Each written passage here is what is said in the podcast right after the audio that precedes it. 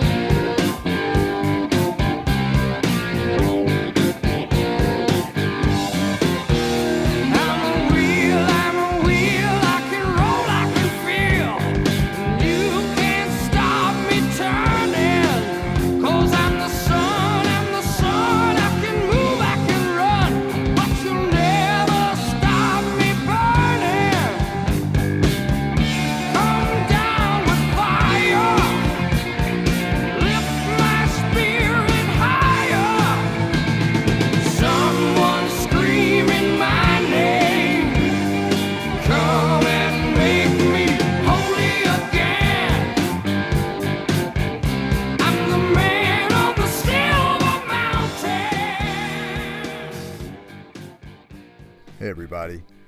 Welcome to Man on the Silver Mountain. I think this is episode eight. I'd like to thank everyone who has joined Patreon.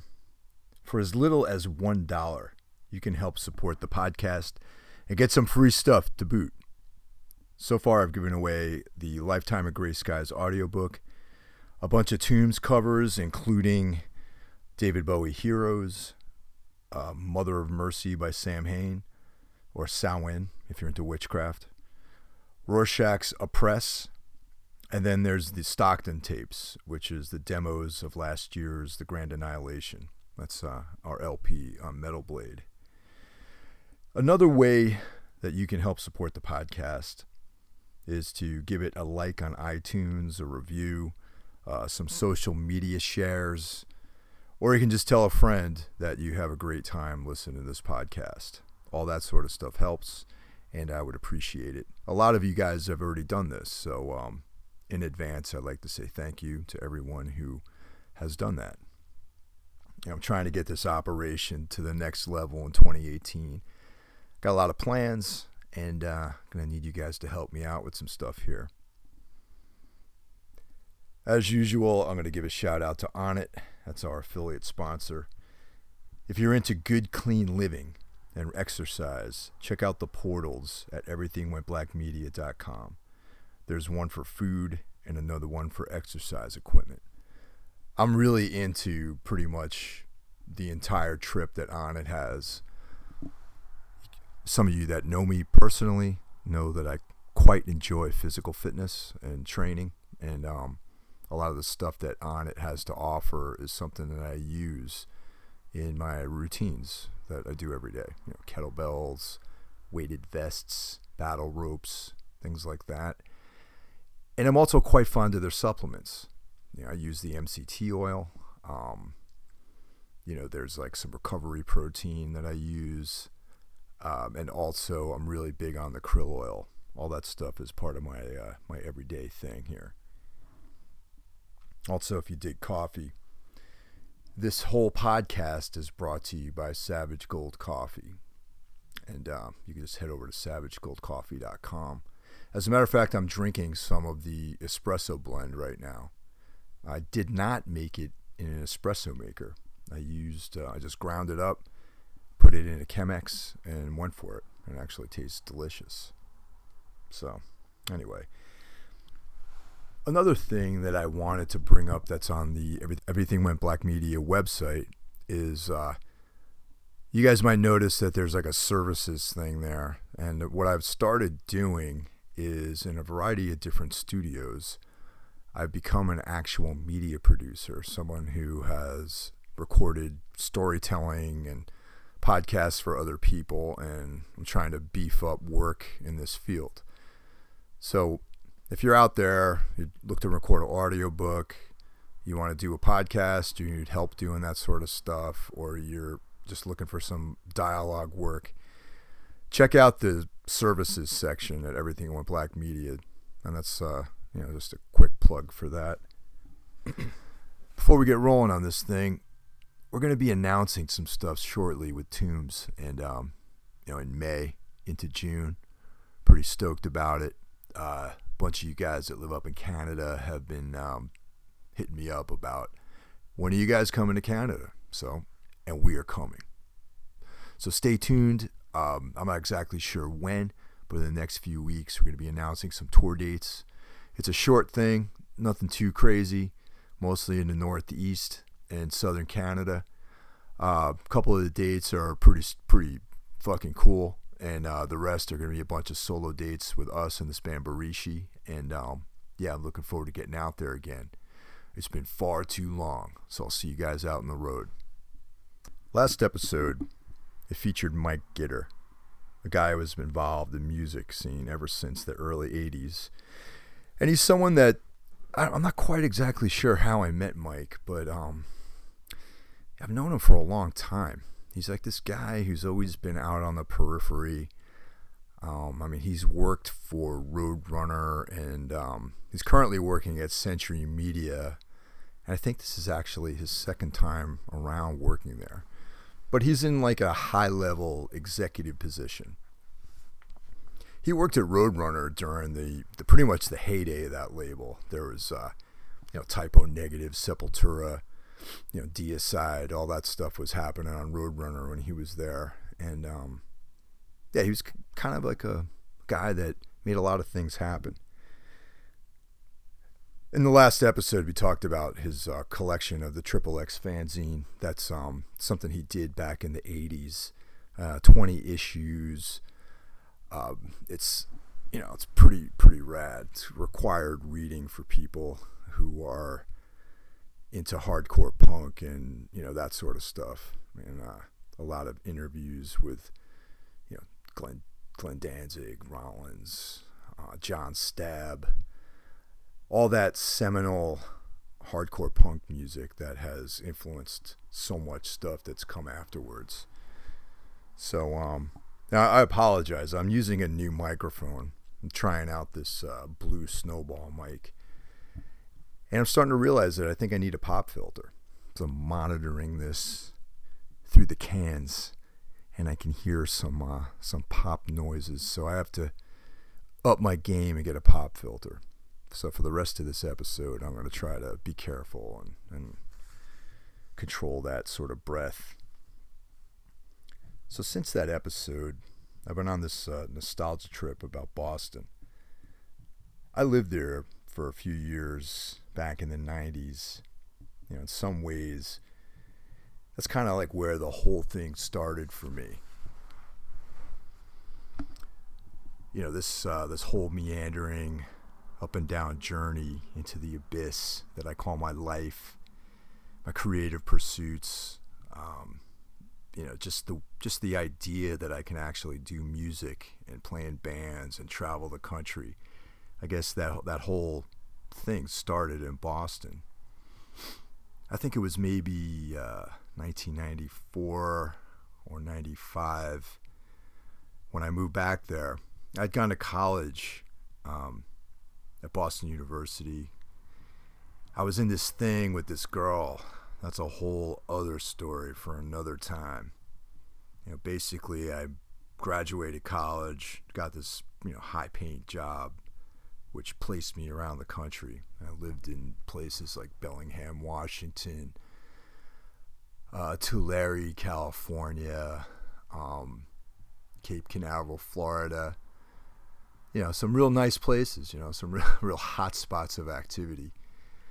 And um, yeah, so this girl was going to grad school in Berkeley, California, throughout this uh, Huck Finn adventure that I had embarked on we had this big plan that we were going to move back to Boston and you know start this life.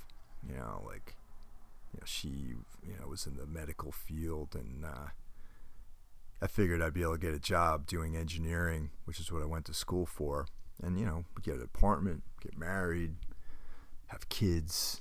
You know, to kind of do that whole thing. You know, at that point, I was kind of thinking about uh, the wild years being behind me of like going to hardcore and metal shows and you know I kind of at the tender age of 24 I was thinking about yeah man you know this is like time to grow up time to give up on all those dreams. And, um, you know, luckily things didn't work out. you know, looking back on that whole thing, man, it's like two people that were definitely not meant to be. And it's uh, probably for the best. And I'm sure she's much happier now as I am. You know, my life, you know, it spiraled off in a completely different direction.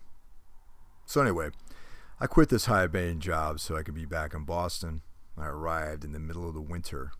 No job, but a bunch of money, and rented a small basement studio apartment. It was outside uh, Fenway Park on Beacon Street.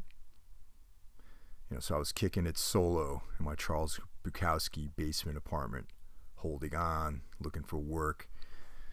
You know, just basically trying to keep things together and uh, you know putting together this whole thing. I didn't really know anyone at that point. You know, I had a, I had a few friends that lived in town, but they were deep into their lives. It was a really lonely time for me. There was this kid Ken Smar that I went to high school with, and uh, he'd gone to Berklee School of Music. He was one of those kids back in high school that I kind of looked up to. I think he was a you know year older than me.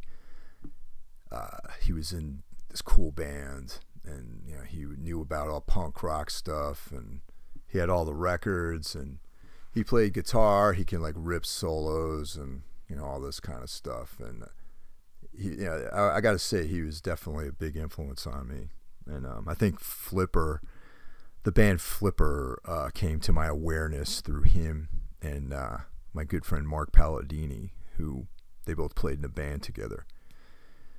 And Mark and I actually briefly, you know, played in a high school band together too. So, so anyway, Ken was uh, he still does. I, th- I think he still actually he still lives in Boston, and um, you know, he was literally one of the only people I knew. And uh, kind of our big thing was to go to this place called Bill's Bar on Tuesday nights. Yeah, it was this uh, dance club style place. I think it was like Bill's Bar slash Venus de Milo, and normally it was like these like Euro, you know, or or dudes from the North Shore would show up there on the weekends and you know disco dance and do cocaine and you know pick up chicks and stuff like that, getting in fist fights, you know all that fun stuff. But on Tuesday nights, uh, there was a, a, local band thing going on there, which was uh, actually really cool. Um, I saw a lot of really great shows. Uh, you know, there was this band Stompbox that was uh, this big band. They had just signed to Sony Records, and you know, pretty much everyone was talking about them. You know, they were out, up, you know, getting ready to go on the tours and you know, do all this stuff that I, I had just only dreamt about doing at that time. There was a band Mung, this uh, kind of stiff little fingers punk band, 6L6, Power Man 5000, which some of you might actually know. I mean, they, they went on to become, you know, a big, like, you know, nu metal kind of thing. But they, they actually have been around for over 20 years you know and every, every now and then i see ads for like a new record or you know a poster for a tour that they're on and i'm like jam it's like so many years ago i remember seeing them play at venus de milo and um, you know, someone was like yeah that that singer guy is related to rob zombie and you know you know how it goes so one night I went down to this place, and uh, there was this band La Gratona, and they were on the bill. And my whole perspective of Boston changed that night. Now, before I talk about La Gratona, we have to go back to my college years in the 80s. I had seen a band called Slaughter Shack. They were this uh, Danzig, Sabbath, heavy rock, kind of metal band. They looked really cool, you know, like leather, you know, big ass engineer boots, blue jeans. you know, they had this like really intense singer who kind of looked like Axl Rose, but like like the evil Axl Rose. You know, he had dyed red hair and baseball hat on backwards. He's tattooed up. And back then, there really weren't a lot of people with full sleeve tattoos. And uh, yeah, this dude was like really intense, man. And, and I thought uh, Slaughter Shack was like was pretty sick. And so anyway, Slaughter Shack, great band. I think they did a split with Stompbox, who possibly at the time may have been called Built Spear.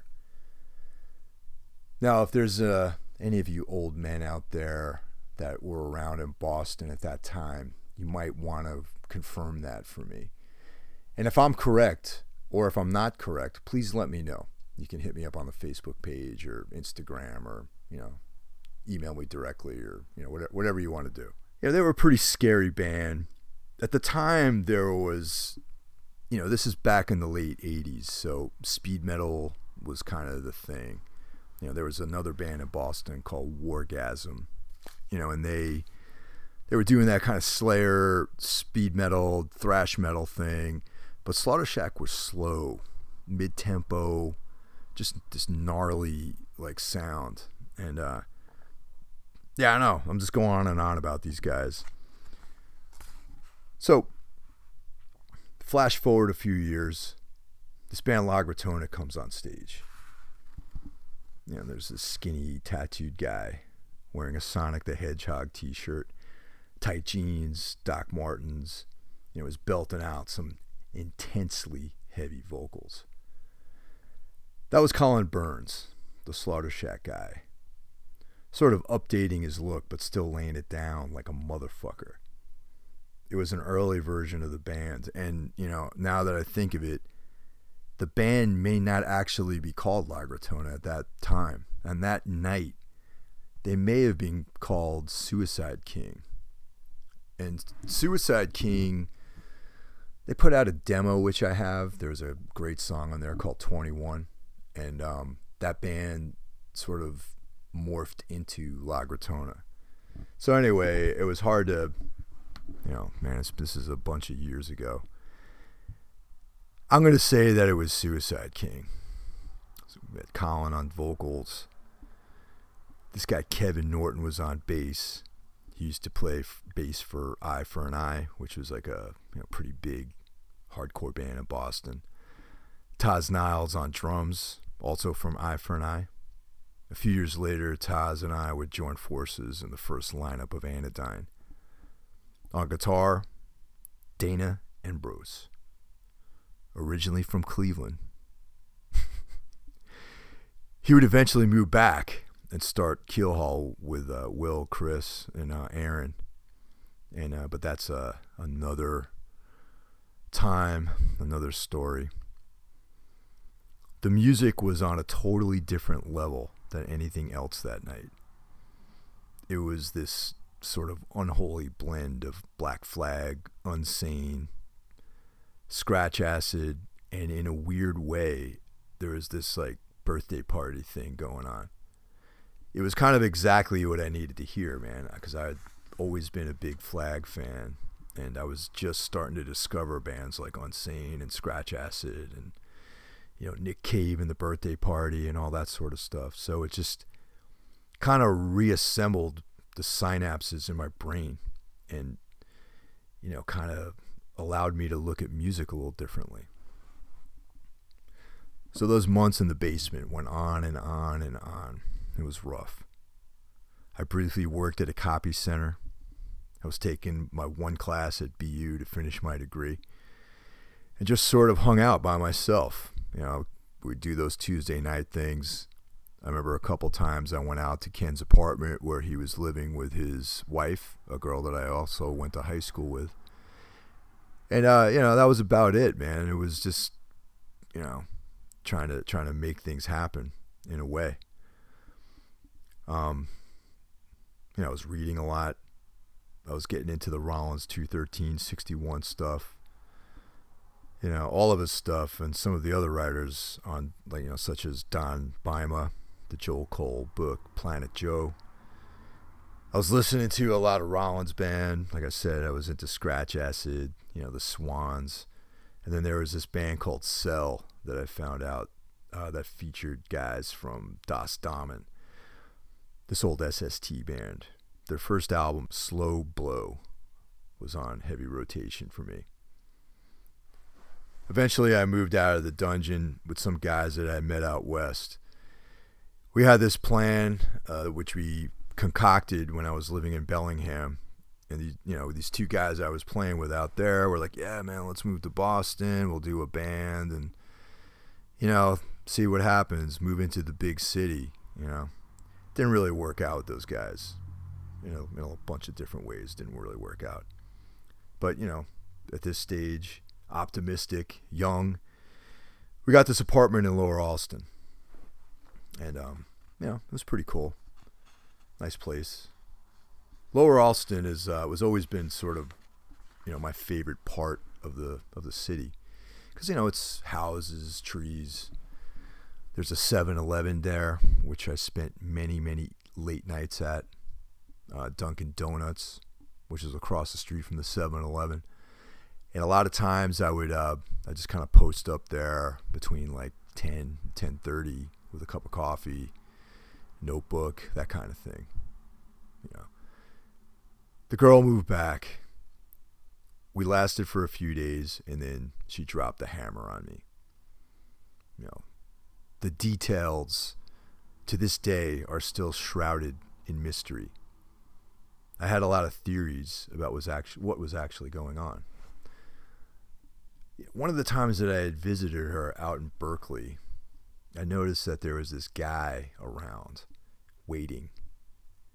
Apparently biding his time, apparently waiting. I just couldn't couldn't quite prove that there was something going on. But, you know, nonetheless, uh, in hindsight, I see that this guy might have been playing that long game. You know. So anyway, I get back, we break up, and it's darkness. The whole summer she was living like two miles away from me, but she was may as well have been living on another continent. During that summer, I believe that's when the mission was formed. I worked so I could live, survive, but music was going to be my life. The Rollins mentality was very intense on me during that summer. I was programmed by all the propaganda that I consumed about SST and Greg Ginn. Rehearsal, preparation, rehearsal, preparation, repetition. The only thing that I was actually missing was a band. This was way before the internet, before mobile phones and cellular technology. The city was a big place, the world was vast. I put an ad in the Boston Phoenix Classifieds. That was like pretty much the only way I think I'd actually ever get a chance to meet anyone that played music that I could play with. I didn't really know anyone. You know, I just knew Ken. That's a good contact to have, but I just, you know, I needed some some actual band members. Eventually I met Josh Scott, who would end up being in my life for the next two decades. We would eventually live together, travel the planet, record records, make music, and become close friends. Through that same ad, I met this guy, Kev, that was a great player and a great singer.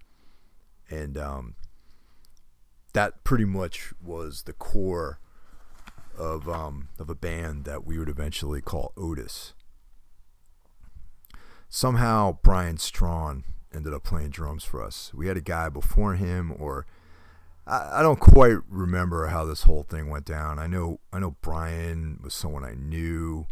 He'd you know maybe with the guys from from Washington State. We started playing with Brian. I'm I'm not exactly sure. You know there were some other cats in there, but I won't bog you guys down with the details. So that was Otis. It was the first real band that I played in. I hit it hard. I wanted to succeed. You know, whatever the fuck that meant. We practiced a lot. We were serious. It was a thing. me, Josh, and Kev ended up living in this house on Hooker Street in Lower Allston. The house had a basement, and that, you know, of course, we set up our gear, had the PA, and that was our home base. It was a trip living in that house. It was us, our friend Ian, this dude named Ruben, and his girlfriend Allie. I had the attic room. Otis and Ian's band practiced in the basement. You know, even even the the day that I moved into that house was interesting. A really nice looking girl lived in the room that I was taking over. When I was showing up with all my stuff, she was moving the last of her gear out. I tried to kick it to her, of course, and I was a recently single guy trying to get back in the action. She seemed pretty responsive, but, you know, whatever. She ended up leaving a box of her stuff in the room. She said she'd come back the following week to pick it up. Of course, I was stoked. I figured I'd make my move when she came back to get her box. And of course, she never showed. Months went by, and her box of stuff lay on the floor of my attic room. It became, it became clear that she wasn't coming back. Of course, I went through the box panties, you know, t shirts, socks, and a notebook. At night, I sat up and read the notebook. It was her diary. yeah, I did that. It's kind of depressing, I guess. Loneliness motivates you to do things like this, I suppose. It was kind of an odd feeling. There was a lot of detailed sexual stuff in there. It all added to the mystique. Who was this mystery girl? Would I ever see her again? It was things like this that I hung on to in those days. Some more time went by. There was a telephone jack in the room. I just assumed it was an extension of the house phone. So I plugged in this, uh, you know, phone receiver that I had from my previous basement apartment. I didn't think anything about it. One day I was at work and Kev called me up. He asked me if the phone ever rang when I was in my room. It had, but I never picked it up. I just let it ring, and eventually I figured someone downstairs would get it. He told me that he heard the phone ring, and instead of running downstairs to the kitchen, he went into my room and answered it.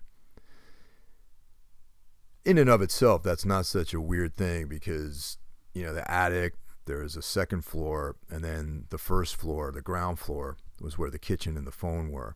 Instead of running downstairs, yeah, sure, why not? It's kind of weird running into someone's room, but he ended up doing it anyway. So, so anyway, he told me that when he picked up the phone, like some guy was on the other end and he was looking to set up some sort of rendezvous with a woman, you know, a date, you know. It was very weird. A few days later, I was laying in bed reading. It was later in the evening, like maybe 10. It wasn't really in the middle, like late, late, but it was late enough. The phone rang. I let it go for a few rings. It stopped. I picked it up and put my ear to the receiver. I heard the voice of a woman and a man. The guy was staying at the Ritz Carlton Hotel downtown. He was negotiating a massage with the woman. She said for $80, he can get a full body massage with a hand release. The guy was okay with the price and added that he wasn't bad looking.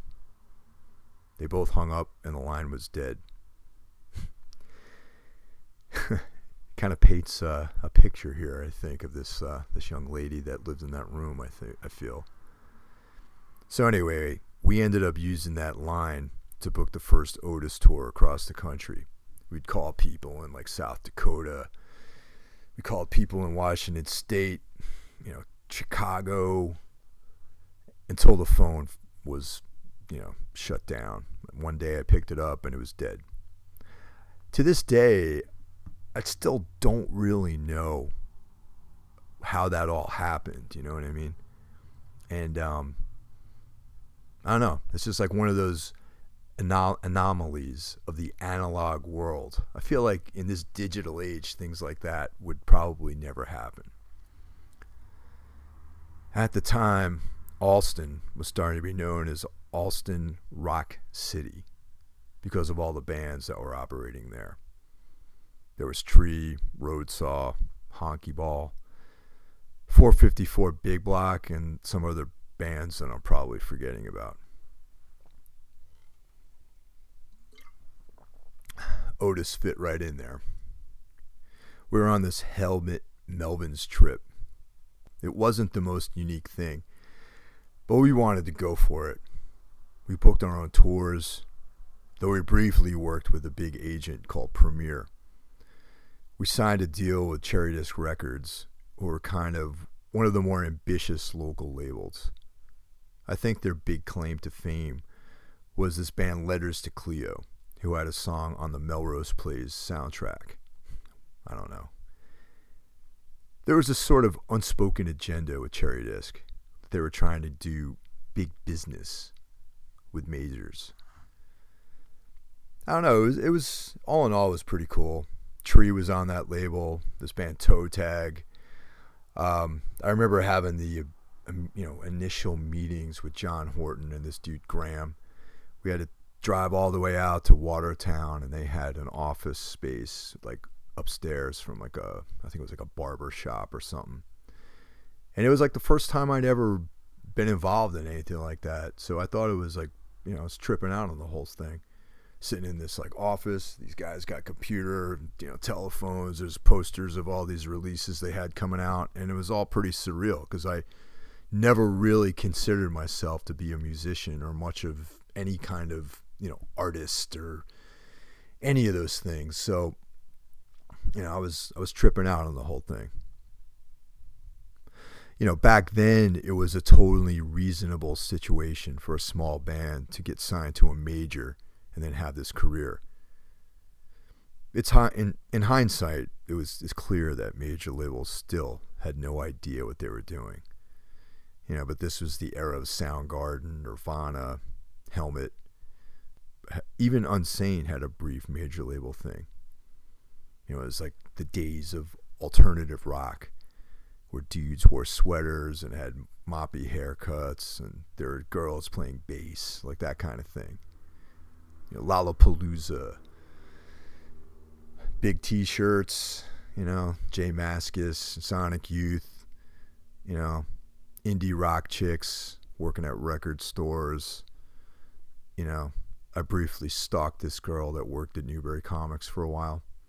Never really knew how to talk to her, but I would roll up in there pretty much every day. Bought bought a record, and you know, that was the, pretty much the extent of it. Fucking loser. it was kind of a good time, even though at the time I was in this dark, heavy place.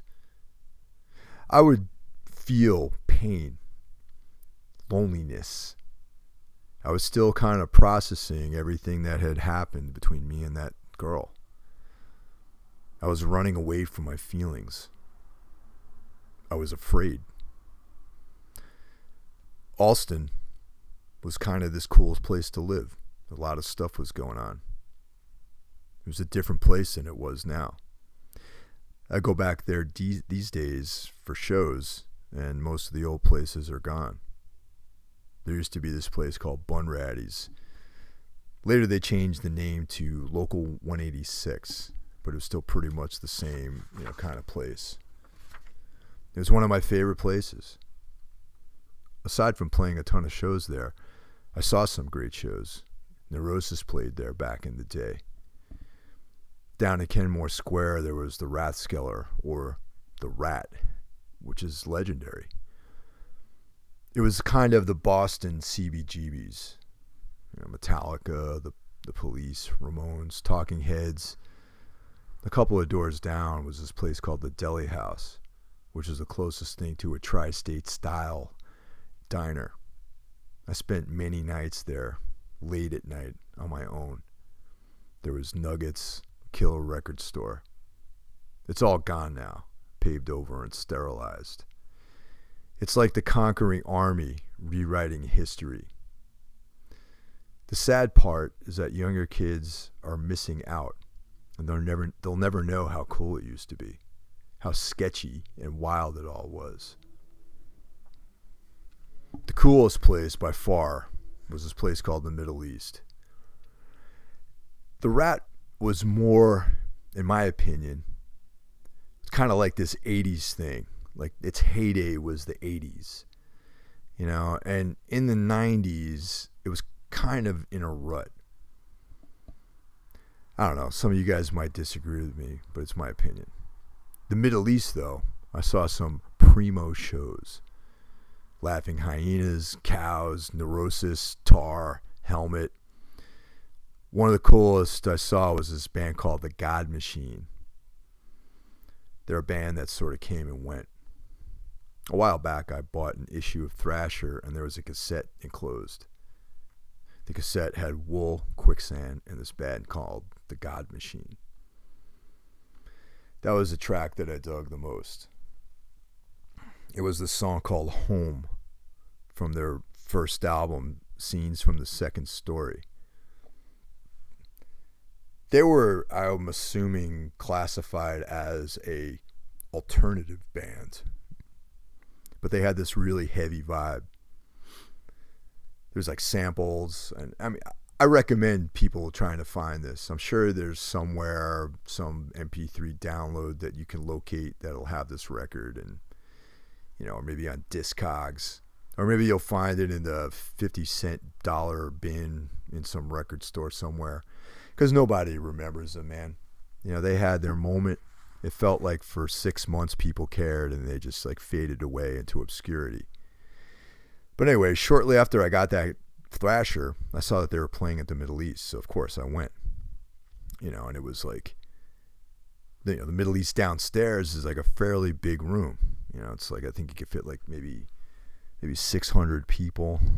You know, I mean it was big. I saw Neurosis play there, the Melvins. You know, place was packed. I don't recall who else was on the bill, but the place was like packed. They were the headliner. It ruled. You know, smoke machine, you know, dark lighting. They had this whole like image going. But as quickly as they surfaced, they disappeared. You know, once again. Try to find it, man. Good record. It sounds a little dated these days, but the songs are really cool. Otis ran its course. Me and Kev were just on different pages creatively. We did some US tours, did a short run with the Ramones, which was pretty insane. That was the first big rock tour that I ever did. I saw how it was done. It made me want to do this stuff even harder. I wanted to get to that place somehow. It was the beginning of this journey that I'm still on. I thought we could have gotten signed just like Helmet and the Melvins. But at the end of the day, the songs were just not good. They weren't good enough. We were heavily derivative, and the lyrics barely made any sense, weren't catchy, didn't have any hooks. It wasn't extreme enough to be on the fringe, and it was too heavy and lacked originality or any hooks to be on the radio. Honestly, I can't even listen to the two records we made these days. So that band ended. It was around this time that I started working at Newbury Comics at the warehouse. That was actually a pretty cool thing to do around the time. You know, all these band guys worked there and um, they were pretty uh, cavalier with giving you time off. You know, unfortunately, at the time, I really wasn't in a band, so I didn't have to worry about that. I was living with my girlfriend, no band, and I was going to this warehouse job every day. I was back in Lower Allston. The relationship was on the rocks, which had become a recurring theme throughout my entire life. I briefly joined this band called 454 Big Block. They started out as kind of this generic Alice in Chains kind of sounding band, but at this point they were going for this more hardcore based, you know, kind of thing because it was all dudes from Wrecking Crew and Eye for an Eye that were in the band. Anyway, I caught the tail end of that band. You know, they were pretty much dissolving when I joined. Everyone pretty much lost interest. I started playing with Taz Niles, who, who, if you might remember, was the drummer of La Gritona, Suicide King, and you know this this other band called Michael Mancini, which actually started out as basically La Gritona without Collins singing. My good friend Chris Lorden was the one that suggested Taz and I meet, that we were kind of were both on the same page creatively, and it would be a good thing for us to uh, make music together. So anyway, Taz and I would get together. We do these long, trippy noise jams in the practice space that formerly I used to practice with 454 at. You know, we record everything. I think I have hours of cassette tapes with these crazy drum and guitar jams, noise, feedback, all improv. I don't know if it's listenable at all. There's a little bit of a snippet one of those pieces. You know, years, year, years and years later, I put out a discography of all the early Anodyne, you know, releases. And there's a track on there which I actually mastered or had mastered from a cassette, and that's a little taste of what Taz and I were getting into.